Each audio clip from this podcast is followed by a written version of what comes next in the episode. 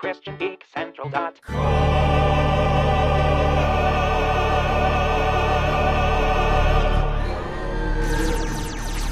Episode 513. Warning, access restricted. Please submit to DNA verification. Processing. Verification complete. Access granted. Welcome.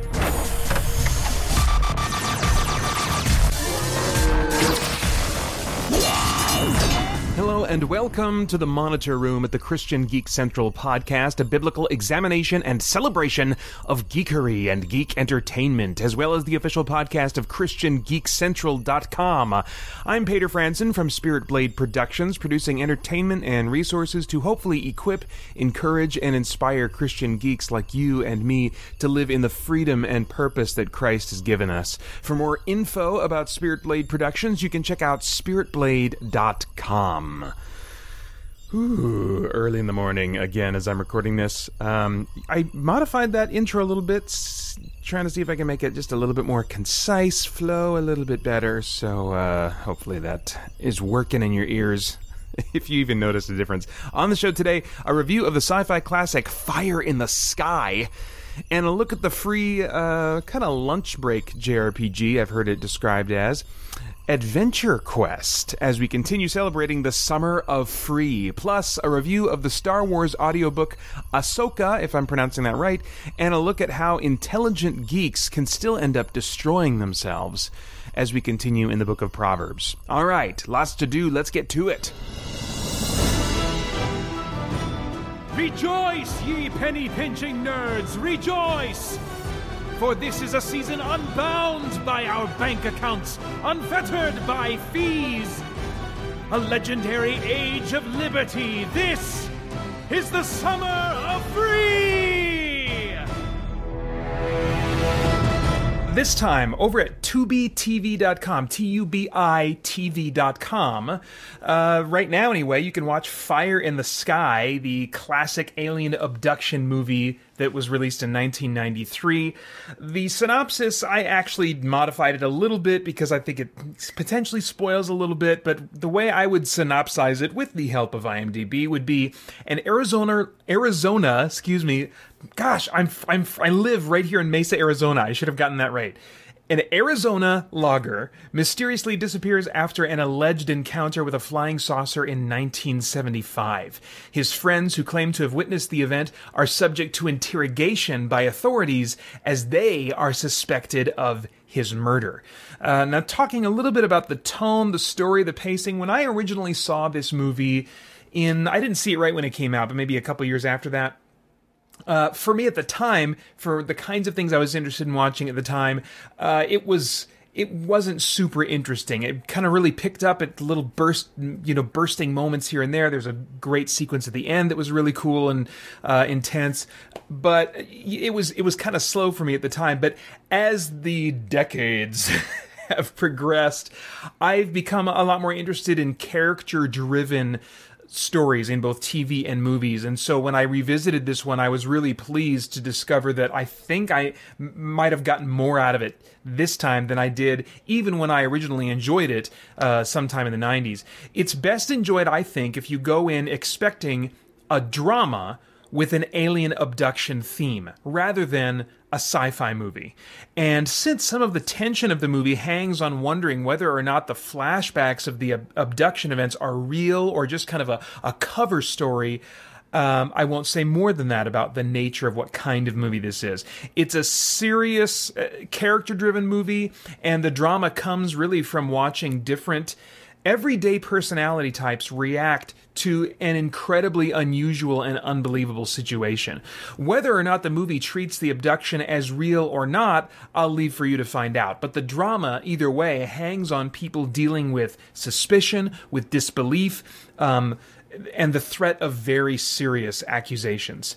Um, the cast includes numerous familiar faces, some of which we don't see very much of anymore. So it was kind of like, oh yeah, I remember that face and that face and that face or that name or whatever, including Robert Patrick. Not long after he played the T1000 in Terminator 2 Judgment Day, I thought all the actors in this movie really did a great job in their roles, and they kept the movie feeling very grounded and uh, emotionally and psychologically real. Something that I uh, appreciate a lot more now than I did when I first saw the movie in the 90s. As far as the stunts and visuals, the uh, the flashback sequences, though brief uh, for most of the movie, also have. Uh, I mean, they, they, they've got some great unsettling designs. The the portrayal of the aliens in particular, though not as striking to me now as when the movie released, you know, in the 90s, was still very creepy to me and how they portrayed the concept of uh, abduction and what was done to, you know, this person and stuff. Um, really creepy and wonderfully realized visually, I think. The movie is largely pre CG, but it's really at that that that place in movie making like just before CG was really becoming mainstream. I mean, it's post Terminator 2, it's post uh, Jurassic Park, but I mean, that wasn't the norm. Those were like the movies that were really at the time pushing the boundaries. So this was still effectively in a pre CG era of movie making, um, but you know, with with uh, practical effects that are about as modern as they get. And I would say that practical effects haven't advanced very much since this movie. So it really it is in the stride of practical effects, uh, the, the, status quo of them in Hollywood. So, um, so, and I think that the visuals in this movie really age well because of that, compared to some other movie that you know. Even looking at some moments in Terminator 2 these days, I'm like, boy, yeah, CG has moved forward. You know. Um, I don't always comment on music and sound. I will this time. The one thing that dated the movie for me was the score, which now and then sounded to me kind of melodramatic or maybe like a 90s TV drama. But the score is used sparingly, or at least those kinds of score moments uh, were, were pretty infrequent. So it wasn't like this ongoing issue, just something that I noticed. Um, okay, so is there anything of moral, philosophical, or spiritual significance going on in this movie that might stimulate worthwhile thought or conversation? That's a question I always try to ask myself. And I think um, there was like potentially uh, an issue. I want. I was like, should I should I go off on that course or that course because they, there was just a little bit of um, uh, religion represented in the movie, and I thought it was interesting how they represented it. But there's some caveats and just some exceptions to the normal rules of how religious people are represented. That I, I, I don't want to go down that path. Instead, I'm going to go down the more predictable, obvious path of UFOs. What should we make of UFOs and and abduction stories? Well, I think the first thing that we should do as as believers is dispel the false idea that the existence of aliens would somehow prove that the Bible is not the Word of God. Some Christians might say that since the Bible doesn't mention aliens in any of the creation accounts or you know or, or elsewhere, that because of that it it and because it also teaches the unique value of human life, the unique significance of human life, that therefore intelligent aliens can't possibly possibly exist, and alien encounters that people talk about should uh, always be assumed to be either fabrications or encounters with demons. Uh, so that is like a, a line of thinking that is out there. Maybe that's where you're coming from. Um, on the other side, some of those who believe in intelligent alien life might also try to read between the lines of scripture and show that the Bible actually does refer to alien life. They'll take passages from Ezekiel and stuff like that, not taking into account at all the genre of writing, the the cultural setting, and any of that. They're just like, oh yeah, this was probably some, you know, primitive, you know, rock thumper that was just like, hey, this is crazy, you know, and didn't know what he was seeing and stuff like that. You know, the, there's no appreciation for really the, the, the, the, history and the, the language there. So uh, I, I think either one of those positions is kind of like, uh, doing things with the text or taking things from the text that aren't meant to be there, that aren't being said by the text. The truth is that apart from angels and demons, which are arguably extra dimensional life rather than really extraterrestrial life. Apart from those exceptions, the Bible is actually silent on the subject of extraterrestrial life. It doesn't confirm or deny its existence. I know that sometimes people will want to look at the Bible and, and try to make it do one of those, either confirm extraterrestrial life or deny extraterrestrial life. I think as believers, when it comes to all matters of Scripture, we need to get more comfortable with saying, you know what?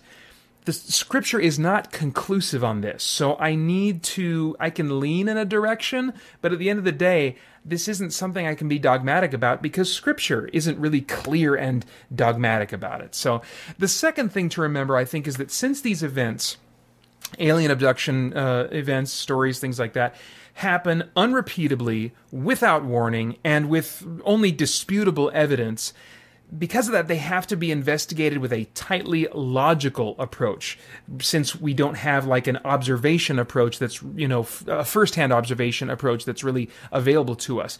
Um, so instead, we have to tightly apply rules of logic and reason when we're evaluating the evidence. It's dangerous to believe in something merely because it is possible. And when it comes to uh, alien stories, you know, abduction stories, UFOs, and uh, or near death experiences, a lot of times you can hear that word possible get thrown into discussion. Well, it's possible that da da da instead, really, we we while we might not be able to prove everything we believe in life, our beliefs should reflect the best explanation of the available evidence. What is it most reasonable to believe, even if we don't have absolute proof for it? What is most reasonable to believe about a certain issue given the available evidence? Uh, regarding UFOs, I think it's important to remember the unidentified part of that acronym.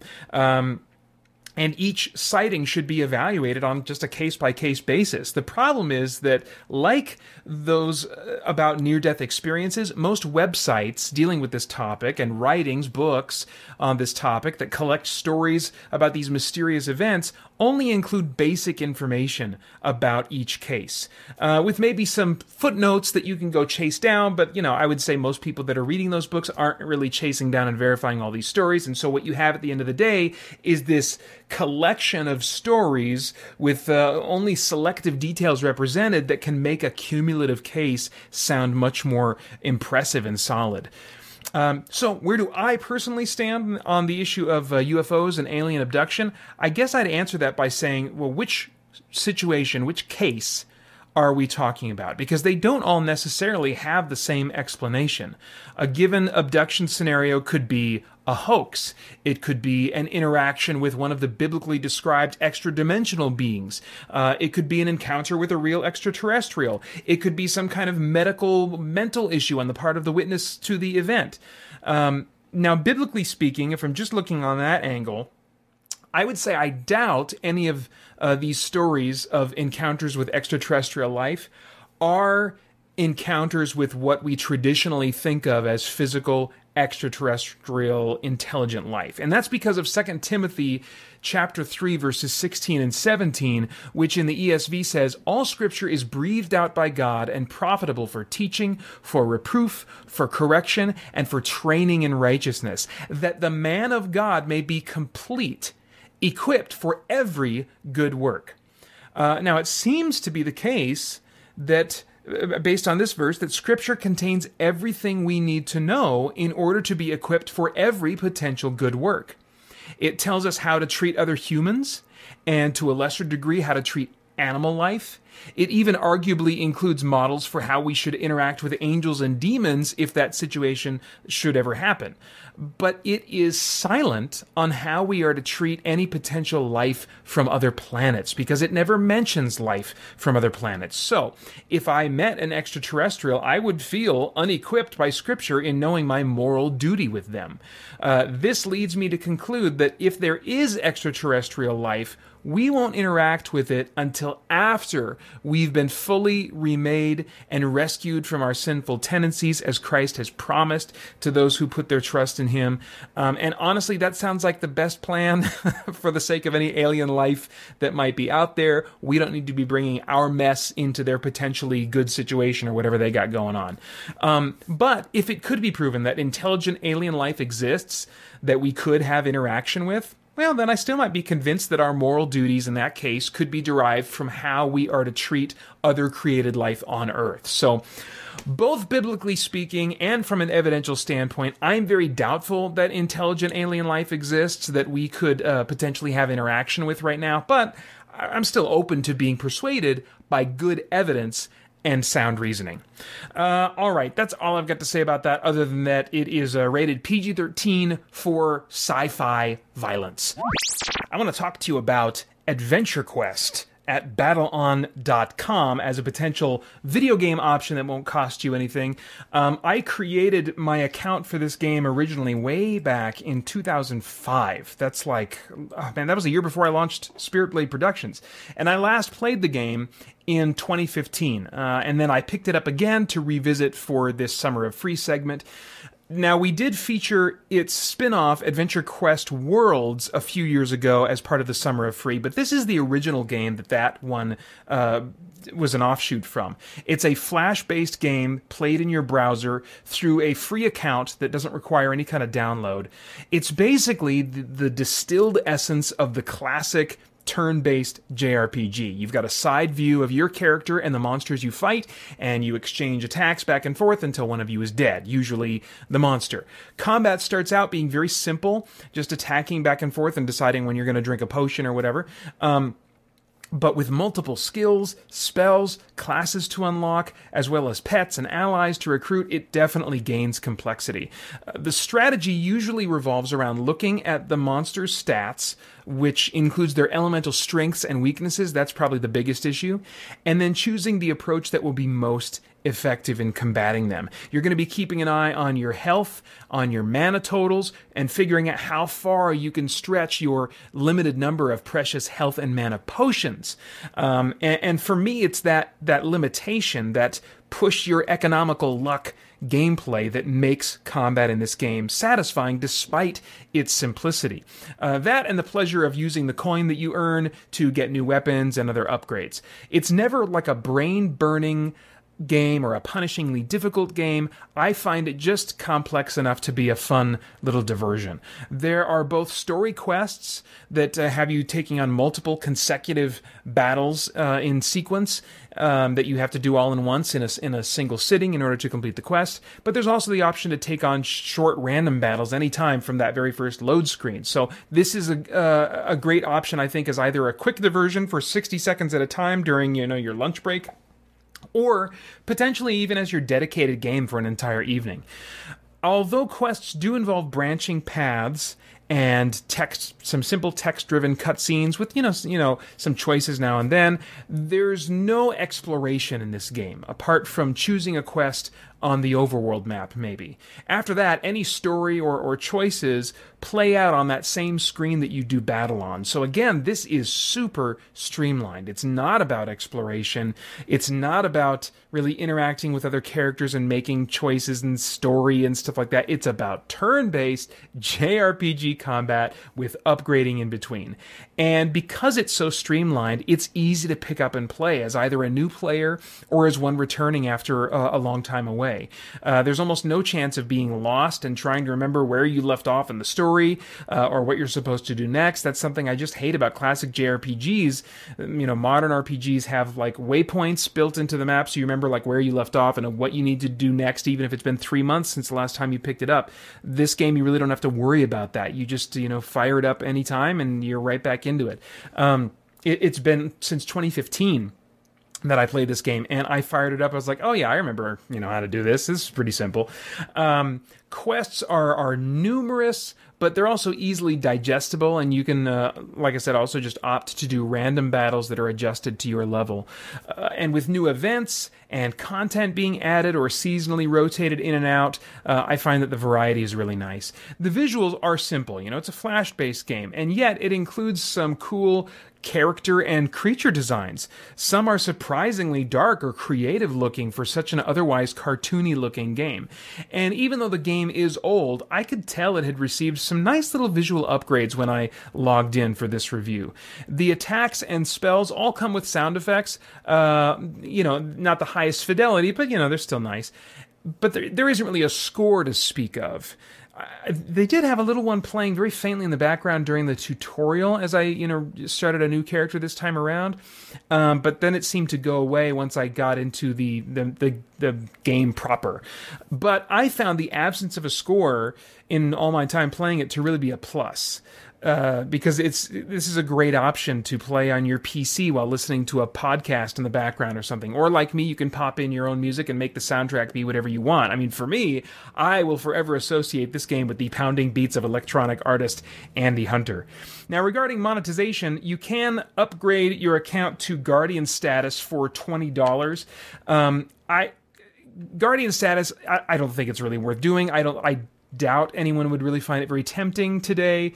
Uh, it gives you access to a few more skills in your class skill trees but not in a way that like keeps you from advancing. Like for example, say you have you know 10 skills uh, in a, in a tree for a certain character, then you would without being a guardian get access to skills 1, 3, 5, 7 and 9. Um, so you're still able to advance and become more powerful. Uh, you just don't have as many maybe customization options in terms of what skills, specific skills you want to choose as you advance. But it's not going to prevent you from being powerful enough to continue making your way through the quests in the game and stuff like that. And there is a level cap somewhere above in like I think 135 is the level cap for a non-paid account and 165 is uh, the level cap for uh, for a guardian account. And I I'm at level my my old character is at level 69. I put hours and hours and hours into the game. I enjoyed a ton of it, um, and I only got to so I didn't even get anywhere near what would have been the level cap for a non-paid account. Um, let's see here. Oh, yeah, and you also get access to some areas on the world map that are not accessible with a free account. But again, there's so many places that you can have access to. It's not that big a deal. Um, there, there's so much content in the game, and the perks of Guardian status are mostly, I think, for small conveniences.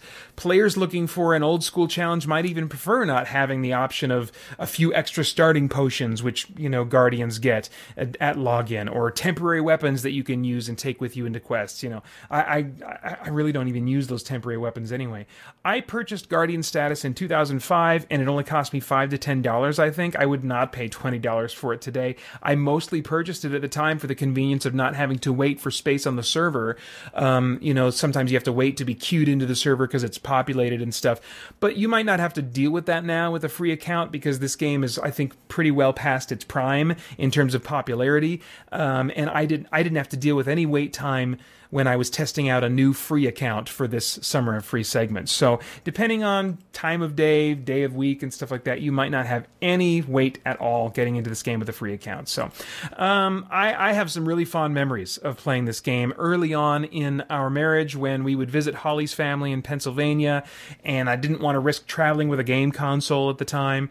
This was my vacation game for at least a year or two when we would make periodic trips out to Pennsylvania. I could play it on any PC that had internet access without installing anything or lugging any game hardware around. So, uh, if that sounds nice to you and you like old school JRPG combat and that loot progression, then give Adventure Quest a try by visiting battleon.com.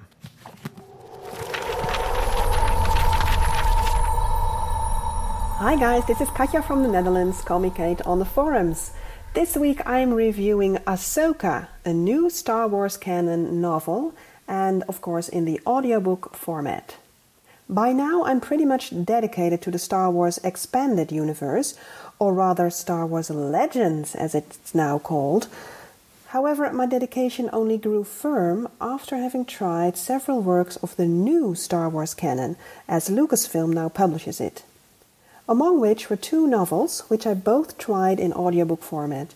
The first was Tarkin, which I recently reviewed on this podcast, and the second novel was Ahsoka, which I'm reviewing today. The novel is written by E.K. Johnston. In audiobook format, it takes 7 hours and 8 minutes to finish and is narrated by Ashley Eckstein, who also voices Ahsoka in both animated series.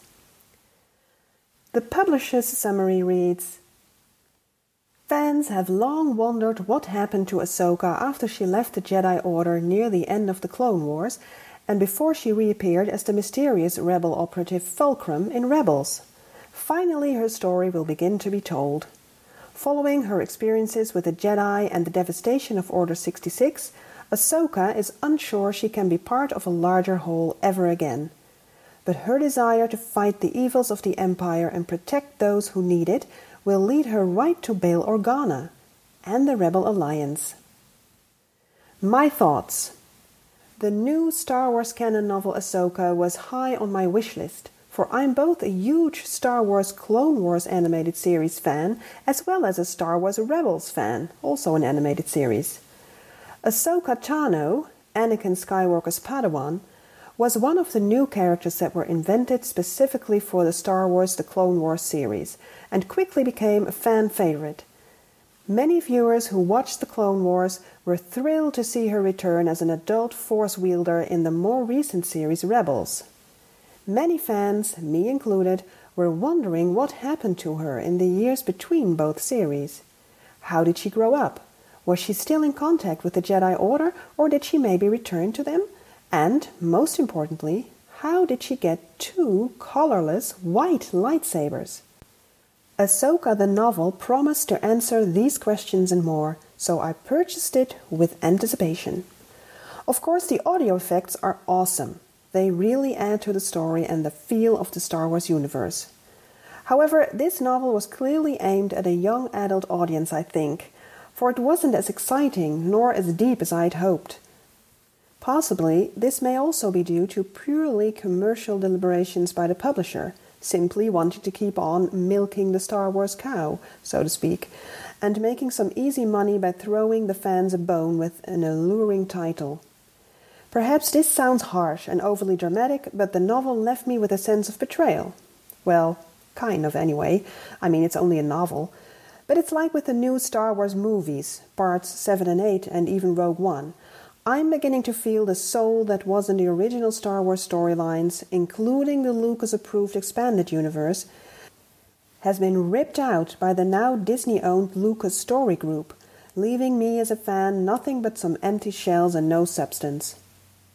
About the only plus about the novel is that it does indeed explain where and how Ahsoka got the two uniquely white lightsabers we know her to have in Star Wars Rebels. So, hardcore Star Wars fans, be warned and only add this piece of new Star Wars canon to your collection if you're an absolute completist. So thank you for listening, guys. Let me know what you think on the forums or check me out at comicsandgadgets.wordpress.com. Thank you for listening and tot de volgende keer. I want to remind you guys to check out the other members of the Christian Geek Central Network, such as the Strangers and Aliens podcast, the Theology Gaming podcast, the Untold podcast, POS TOS, Helix Reviews, and the Retro Rewind podcast. For more information about the CGC network, visit ChristianGeekCentral.com. Data collection complete. Activating MuseNet 1.0.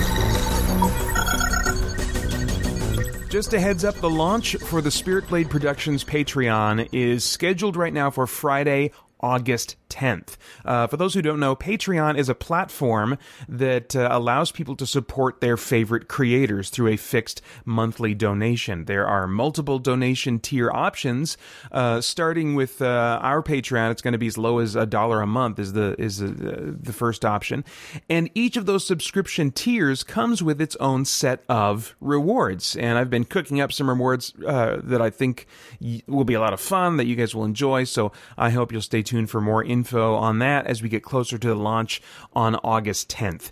At SpiritBlade.com, our summer sale is still running where you can get any or all parts of our Spirit Blade audio drama trilogy for 20% off. For more details, of course, go to SpiritBlade.com.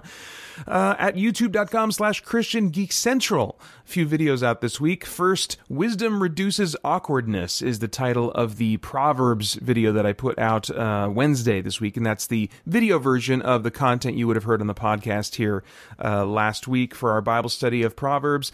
Uh, then also Defining Real Solo Gaming, um, which is just one of several topics that were covered in this video, which is the first hour, part one, of the last live stream that I did, which was themed around my just burning through my backlog of games and also uh, game selections based on big announcements that came out of E3. So the other kinds of things that came up in this podcast, well, first, uh, I was going to say podcast stream. For the first crazy thing that happened which should be no surprise to those of you who know my relationship with technology, namely that there it's it's a rough relationship. it's on again, off again over the years. Um, I totally had not started the stream. I mean, like I I was like doing my whole shtick. Uh, and wondering, oh boy, there's it's kind of quiet in the chat. Nobody's talking. There's usually people are talking to me by this point, and I got like almost 25 minutes into the chat until somebody messaged me and said, "Hey, I can't see your stream." Oh my gosh!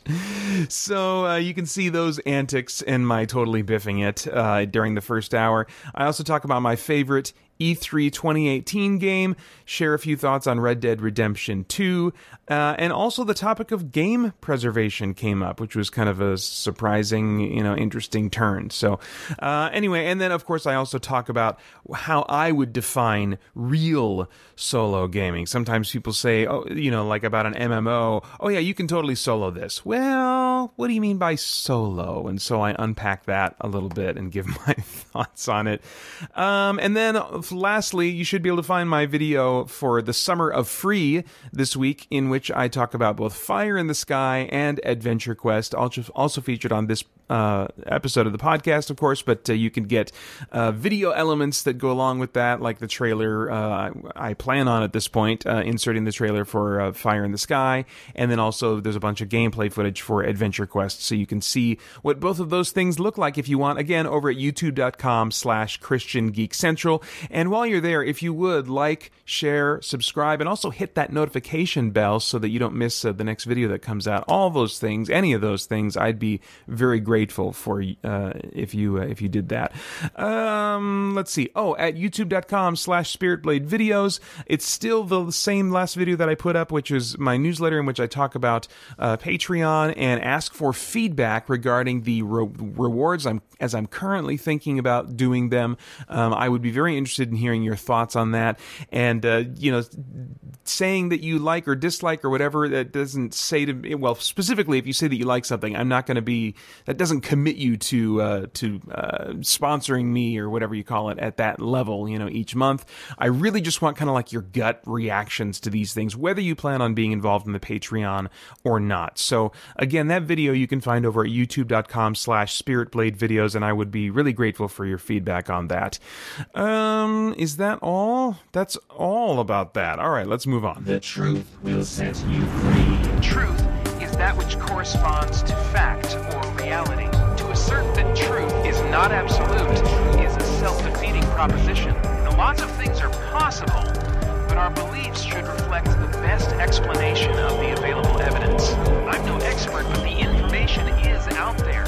You'd be amazed what you can learn if you spend some time in search of truth. The truth will set you free.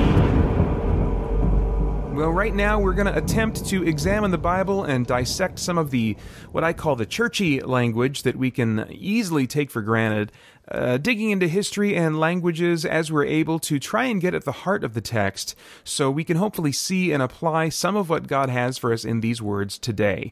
Uh, we're not formally trained in Scripture, just a couple guys using resources and questioning minds to try and get at the truth.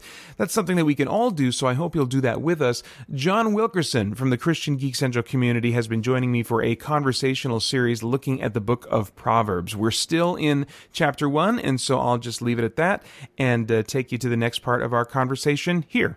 All right, so let's look at verses uh, 20 through 33 in chapter 1. And in the ESV, that reads Wisdom cries aloud in the street. In the markets, she raises her voice. At the head of the noisy streets, she cries out. At the entrance of the city gates, she speaks, How long, O simple ones, will you love being simple? How long will scoffers delight in their scoffing and fools hate knowledge?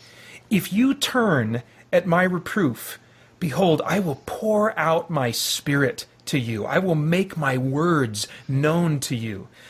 Because I have called and you refuse to listen, have stretched out my hand and no one has heeded, because you have ignored all my counsel and would have none of my reproof, I also will laugh at your calamity. I will mock when terror strikes you. When terror strikes you like a storm and your calamity comes like a whirlwind, when distress and anguish come upon you. Then they will call upon me, but I will not answer. They will seek me diligently, but will not find me, because they hated knowledge and did not choose the fear of Yahweh, would have none of my counsel, and despised all my reproof. Therefore they shall eat the fruit of their way, and have their fill of their own devices. For the simple are killed by their turning away, and the complacency of fools destroys them. But whoever listens to me will dwell secure and will be at ease without dread of disaster. Again, pleading there. Anyway, Yeah, what, a are lot your, of- what are your reactions to that? Well, uh,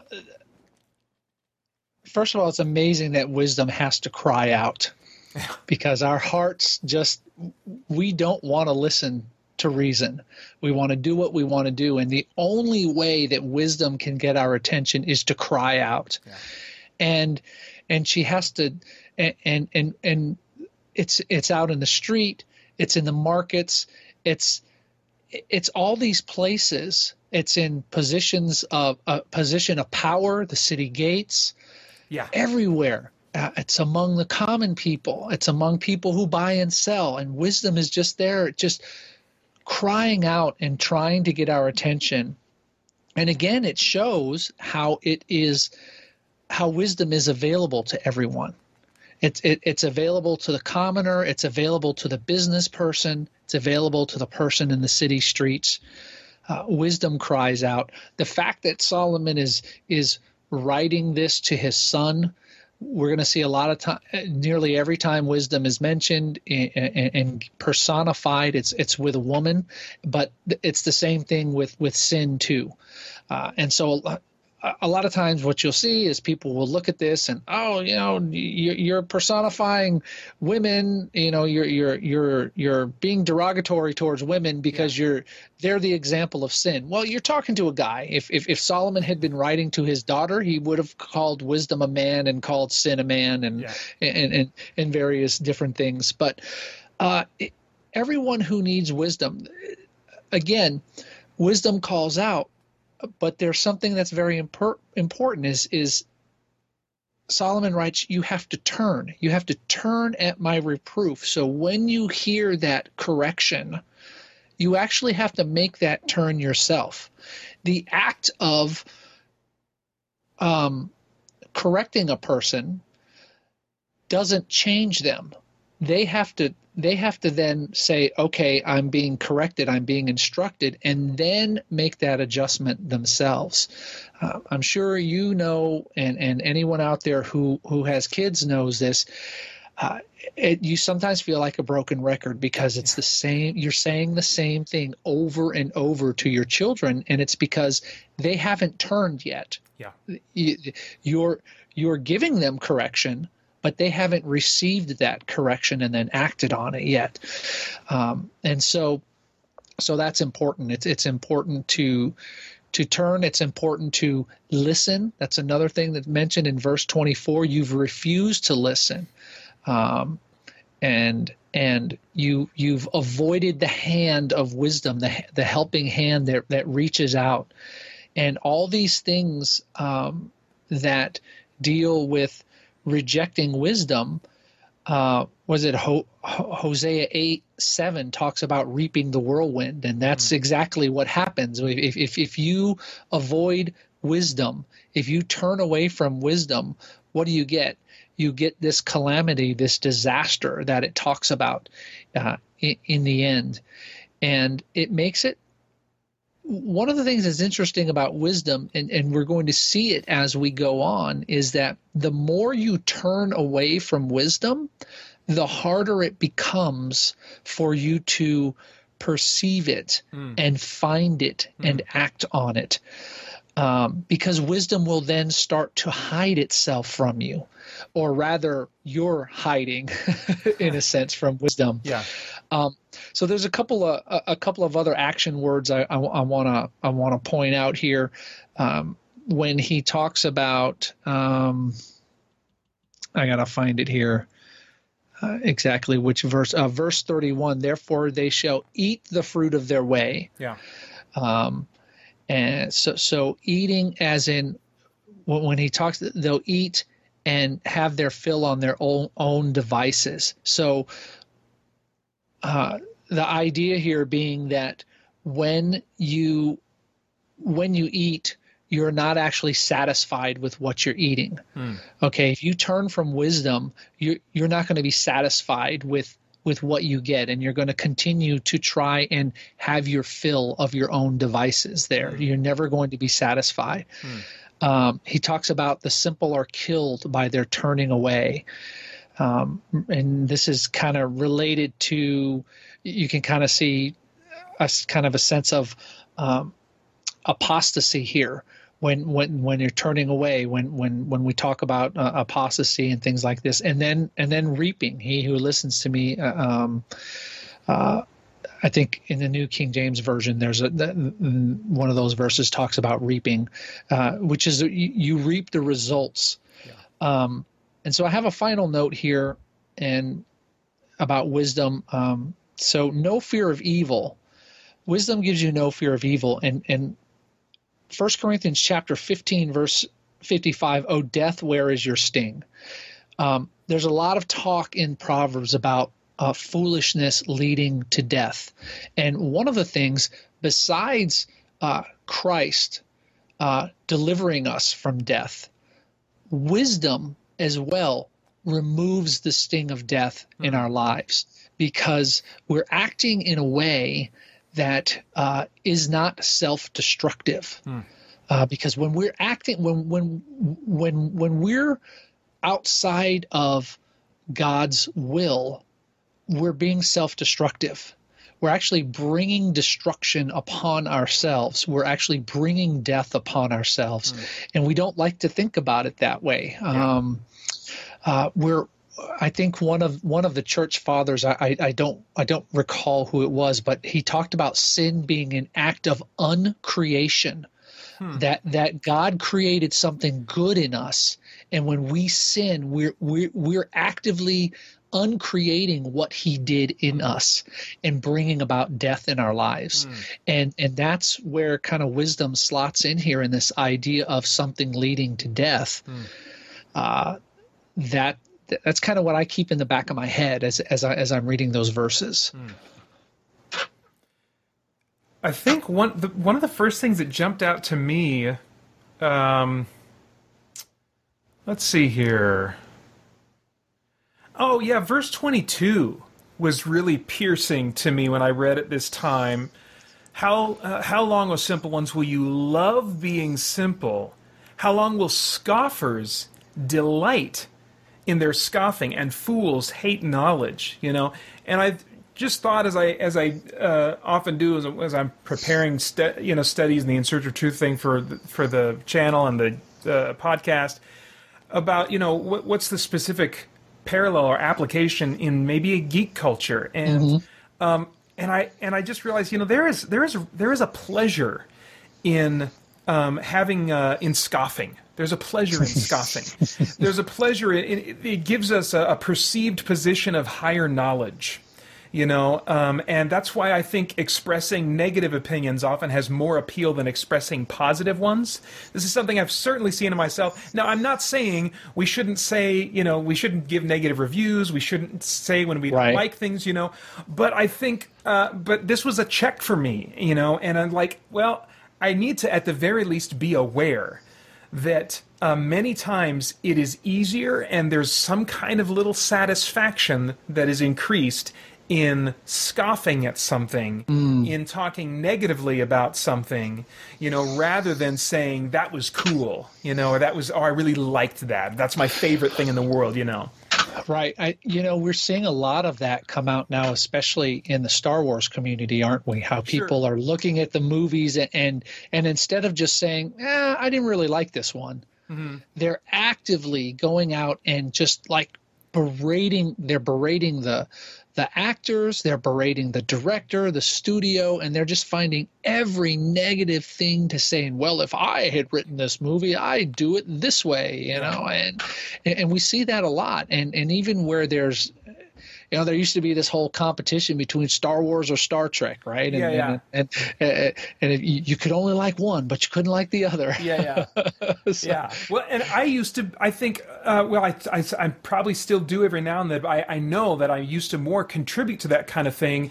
Um, especially before getting on YouTube, I think I was started to be more cognizant of it once once I got on YouTube and uh, but I mean sometimes I would just let go with something that I was ranting about. I was like, that's just the thing you do if you're you know doing reviews on the internet. You just kind of rant about things and it's kind of fun and people like that, get some of those clicks and whatever you know.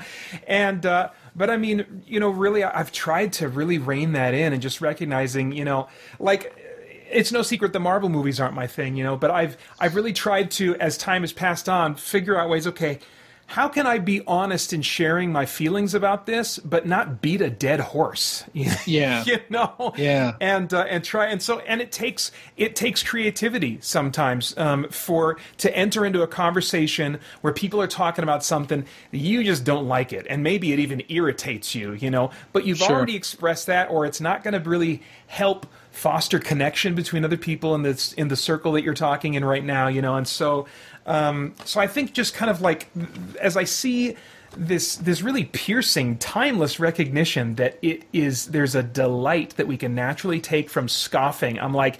That's a reminder, Paeter. That's a check, you know, for the next time that you're whether you're just hanging out in the in the coffee whatever area at church or you're doing podcast stuff or you're on a forum or whatever. You know, let that be a check. Just realize that you know there might be some some pleasure that you, is, you're getting out of this that you shouldn't. You know. Yeah, and you know some of the most some of the most popular gaming channels are someone going on on there and saying, "Oh, look, I'm going to own this guy. Watch this," and uh, and, and that that is what what draws people in, and uh, it- it's just it's just unfortunate. It's unfor- but it's it's human nature.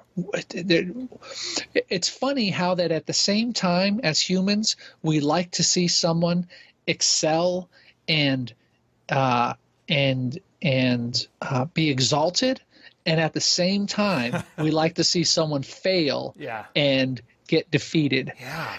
It's just it's just something primal in us that that that does that. I mean, of of course, it's our sin nature, but it's amazing how it can be. Just both of those things could exist at the same time, and uh, you know, it's like the whole you know sweet and bitter water that James talks about uh, in, in our hearts, and and and and that's just uh, it's just the way we are, I guess. let's see here before we wrap up this chapter the other thing that jumped out at me um, oh is that uh, that wisdom is um, it's preemptive you know? Um, that like uh, if we reject wisdom um, I, I I don't think we should take from this you know some some people um, when we talk about the wisdom of God, there are some passages that that arguably are you know talking about Christ as the wisdom of God and stuff. I don't think that's what's going on here. I think this is a personification of wisdom, not necessarily a personification of God. Um, even though Right. you know there are psalms where it talks about God you know laughing at the at the calamity of Israel's enemies and stuff like that, and there's you know there's some uh, uh, metaphorical stuff going on there that we can dissect at another time. But I think right now this is just wisdom as an abstract idea being personified. And so what what I, what I see in this passage is that if we reject wisdom, it might as well be standing on the sidelines and laughing at us for all the help it will give when our choices collapse on top of us. Yeah. Um, because wisdom is preemptive. It has to be embraced in advance for it to bring us blessing in life. You know, we, we can still learn things uh, the hard way or decide to repent and embrace wisdom because of the trouble that our, our foolish choices, you know, ha- have, have caused for us. But that will still only help us to avoid further consequences of our foolishness in the future. You know, I mean, the, the, so it's really it doesn't it doesn't reverse the damage that's already done. If we if we want to experience the blessing of wisdom, it's got to be preemptively applied. yeah, absolutely, absolutely.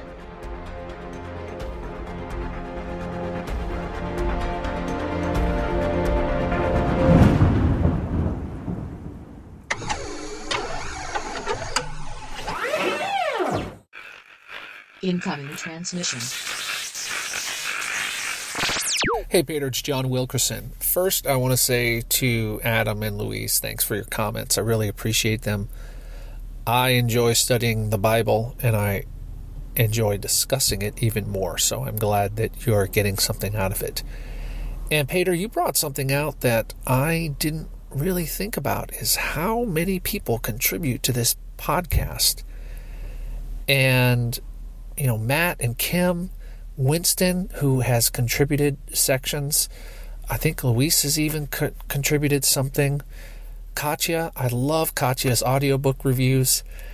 And I I just have to say everyone. I know I, I can't mention everybody who's who's ever contributed because I, I can't think of everyone right now, but those are the ones that come immediately to mind. So thank you for contributing to this podcast, for being part of this community and for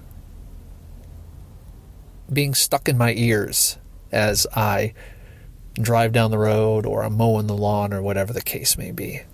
I really appreciate it, everyone. Thanks. God bless. Thanks for that, John. Um, again, it's really cool for me to put this show together, you guys. Usually, it's usually the last thing that I do on a Friday, um, and uh, as I mentioned earlier, I'm recording early in the morning um, this time on on Friday, but uh, I'll likely be editing this together closer to the uh, the end of the day, and it's a really satisfying way to end my week. Even if the week has felt maybe frustrating or unproductive in some ways, getting this show like packaged, stitched together out the door, it feels like getting something of value done. And you guys add so much value to this show with your submissions, which makes it all the more gratifying for me when I uh, put it all together and get it out there for everyone to hear. So, uh, thank you again very much. Uh, feedback, guys. Give me your thoughts on this podcast, Christian Geek Central, the YouTube channel, or anything else we're doing. What should we keep? What should we change? Or what's on your mind you'd like a potentially uninformed opinion on? We want to make this show and all of Christian Geek Central as fun and as useful as we can, but I've got to hear from you to do that. You can send an email or audio file recorded on your phone to P-A-E-T-E-R at spiritblade.com. And by the way, just sending me a little message, that's one way that you could uh, add some element to the show or trigger some conversation uh, without having to, you know, send in a submission, uh, you know, for some kind of like segment or something like that. I really love the opportunities that come up to talk about whatever, to react to whatever, as you guys send me uh, your feedback, your thoughts, your questions, or whatever. So, uh, anyway, yeah, again, P A E T E R at spiritblade.com. And as a reminder, if you'd like some help finding a good church in your area, I want to help you if I can. Online resources and communities like Christian Geek Central are a good supplement, but by nature, they can't speak to your particular situation like relationships in a local church can. I was just talking to somebody uh, yesterday my kind of like uh, I guess you'd call it a discipleship buddy or something. Uh, we've been meeting uh, about once a week now for last five to six months, maybe. Anyway, um, yeah, I was just talking to him about how much I really value uh, this particular part of the church that involves these these one-on-one relationships. I am very much an introvert, as I uh, think probably a number of you guys are. And so, you know, as much as I'm, you know, getting on the podcast and elsewhere and saying, hey, plug into the local church. That's where that that's where it's at. That's the vision of the New Testament. You know, um, I'm not necessarily having in mind like getting involved in some kind of a program or so. I, I, don't have a particular idea in mind. So if you're thinking, ugh, I don't want to go to the men's Bible study, that's lame, you know, or I don't want to do this certain program that's going on at church or whatever, that's lame, you know. Uh, getting plugged in and connected with a local church community can look like so many different things. And actually, when I think about what I value most about my connection to my local church, it really isn't like serving in the worship team or the years that I spent serving as a volunteer in the uh, the, the college 20s group. I, I do value those things, but I think about um, like my study mentor, uh, Dave Lindstrom, who, I, who I've been meeting with for over 10 years now. Uh, and we get together about once every three weeks. And he's one of the elders on our church board and is uh, really familiar with uh, he just knows the Bible really well, is fluent in Greek and Hebrew, and it's just uh, it's just been a wonderful resource and mentor for me, and I met him through the local church through getting connected and getting to know people in the local church years and years ago, you know. Um, and now my current discipleship buddy, Alan is his name.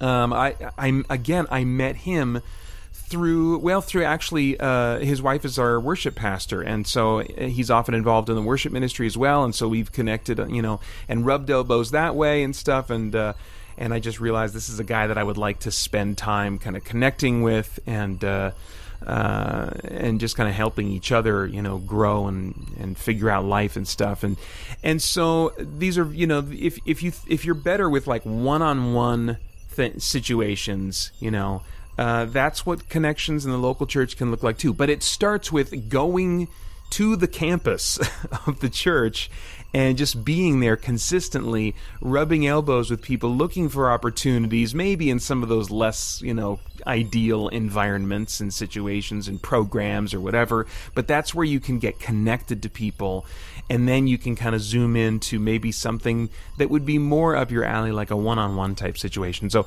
um, all that to say, whether it's one on one or a group setting or something else, connection, involvement in a local church family can look like all kinds of different things. But uh, I really do believe it is vital, as I've said a number of times before, the context for almost everything in the New Testament uh, that we're taught in terms of how to live this life in its fullness and to live in our purpose and freedom and and and our growth and maturity all those things um, it, the context for all of that is is serving and building purposeful relationships in a local church. So, again, whether you're in a church that just kind of lacks Bible based intentionality or not attending any church at all, if I can help you get connected to an authentic, Bible oriented church, I want to do that. You can email me at paeter at spiritblade.com and uh, we can try to look at some websites of churches in your area together, at least as a start.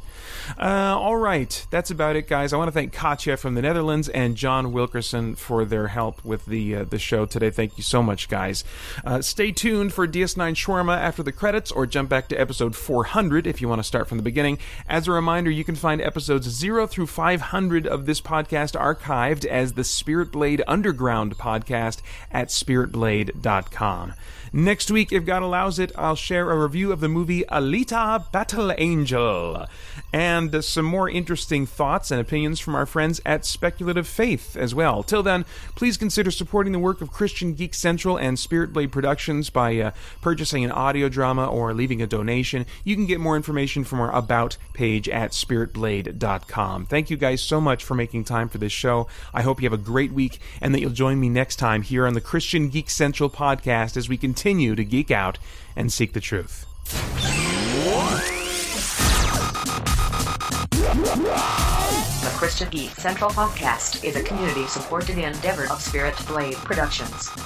This podcast is produced by Paeter Frandsen with support from the Christian Geek Central community at ChristianGeekCentral.com. For information about the latest entertainment and resources from Spirit Blade Productions, visit SpiritBlade.com. Thank you for listening.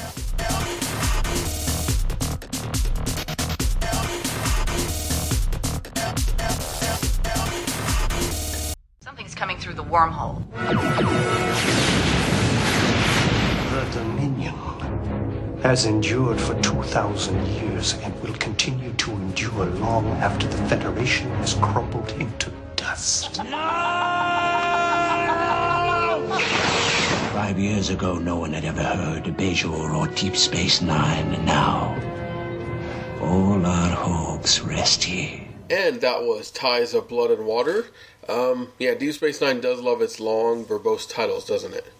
Uh, if you remember all the way back in season two with Second Skin, when Kira was kidnapped and made to look like a Cardassian, and basically used to set up a Cardassian rebel uh, by being posed as her daughter, all that sort of thing. This is basically the sequel to that, the follow up, although only vaguely connected. Um, this is a mixed episode because, on one hand, there's some very, very strong and interesting and even important elements, but there's some heavy handedness and there's some bad pacing. I would say it's definitely like, uh, got a lot more strong than weak to it, but it's certainly not like in one of the uh, top tier levels uh, episodes. I'd say it's right near the upper end of the average range. Um, if you remember Tekeny Ghemor, he was the the rebel who Kira was uh, set try they were used her to set him up. Um, ever since uh, this is the first time we're going to see Cardassia since a few episodes ago when Dukat changed everything by uh, signing Cardassia over the Dominion, changing it now they're Dominion Protectorate and all that sort of thing. Uh, and so Ghemor was part of the civilian government. If you remember back in the beginning of season four when the Klingons attacked Cardassia because the, the civilians had taken over. And of course, Ghemor, being the head of the civilian government, was the head of Cardassia. So now he's in exile and he comes to the station. And here's where it gets a little slow at first because it's about Kira getting to know Ghemor and Ghemor, and there's a lot of talking and you know they they act like there's been this great bond between them, but we haven't really. They've never mentioned Kira's never mentioned Ghemor. Um, you know, so it doesn't really. You, you don't buy that they have this deep bond. You buy that they like each other and care for each other and all that. They have this experience together, but you know, they each kind of see each other as a foster father slash daughter because they both lost a father slash daughter, and they mention that. That's another thing. This episode, this episode sets things up, but then it explains everything, and it's got that frustrating element. It's like, give your audience a little bit more credit. They they keep saying things very obviously, and the story's there. They just need to take their hands a little more off of it. Turns out Ghemor is dying, and Kira is being put in charge because Cardassians have what SF Debris calls a very, very sad tradition, and I agree. The tradition that when a Cardassian of any note or significance dies, they pass their secrets and enemies list on to their successors. That is so sad. It's just, you know, the things we can't say, we never say when we're alive is kill this man and but still, Ghemor has amazing knowledge of Cardassia and it's going to be it's going to be like sending dozens of spies into Cardassia and getting out of there. It's amazing intelligence. So, of course, Kira feels obligated to do it, and she feels very uncomfortable. Well, who wouldn't be uncomfortable uh, watching someone that they care about slowly die? But then we start getting some flashbacks of Kira back to when her father died and what happened, and I won't ruin what happens. Um, but there, there's a lot of meaning here. And if there's any strength to this episode, it is probably that Nana Visitor, the woman who plays Kira, she is really doing a good job selling these emotions. She she's feeling she goes through just about all the emotions you could feel. And she's believable in all of them. She is a very good actor. And she handles this well. I only wish that it wasn't written to just sum everything up.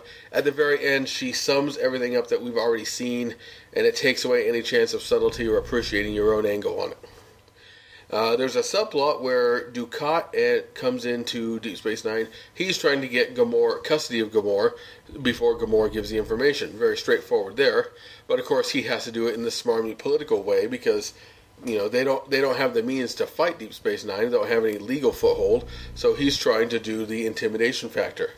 But most interesting is we see if you remember how the Dominion works, you have the founders at the top, the shapeshifters, then you have their genetically enhanced soldiers that are just like basically, you know, a step away from being clones, uh, and then in between they have the Vorta, who are their administrators and bureaucrats and you know all that diplomats, all that kind of thing. The, they're the carrot part. They're the they're the ones who come and make the political deals with you and smile to your face while they get a knife ready to stab you in the back. And so Dukat has a Vorta handler, and he will be Dukat's handler for the rest of the time we see him until a major shift next season. And that handler is Weyoun. If you remember, Weyoun was the Vorta who uh, teamed up with the Deep Space Nine crew briefly in To the Death in season four, and then was killed at the end.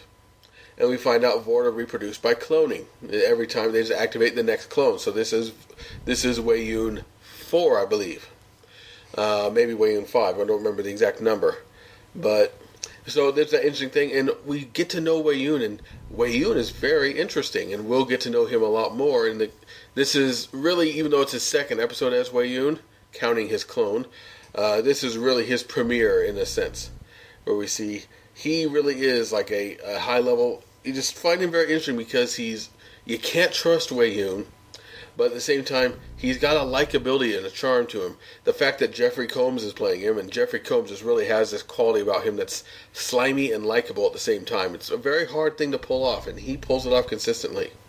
If you ever watched uh, the Justice League animated show, he was the voice of the Question.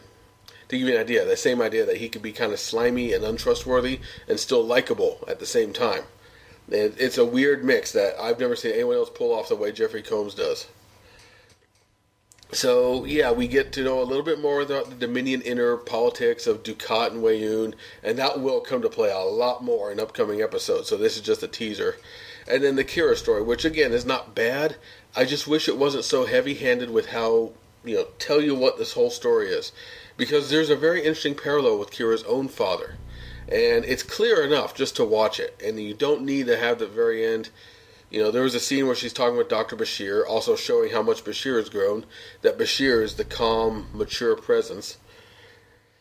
And it's just very frustrating because they could have ended on this one line, but then they just go on and on, and she just says, and here's the theme of the episode, and then this, and then I also felt that this symbolizes this, and but still, it ends on a high note with a nice, another great parallel, a visual parallel to what you've seen earlier, and overall, it's a good episode. So I definitely check this one out. It's not absolutely necessary, but it does tie into future events and past events.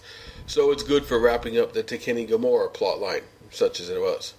See you next time for a big dive down with Ferengi Love Songs.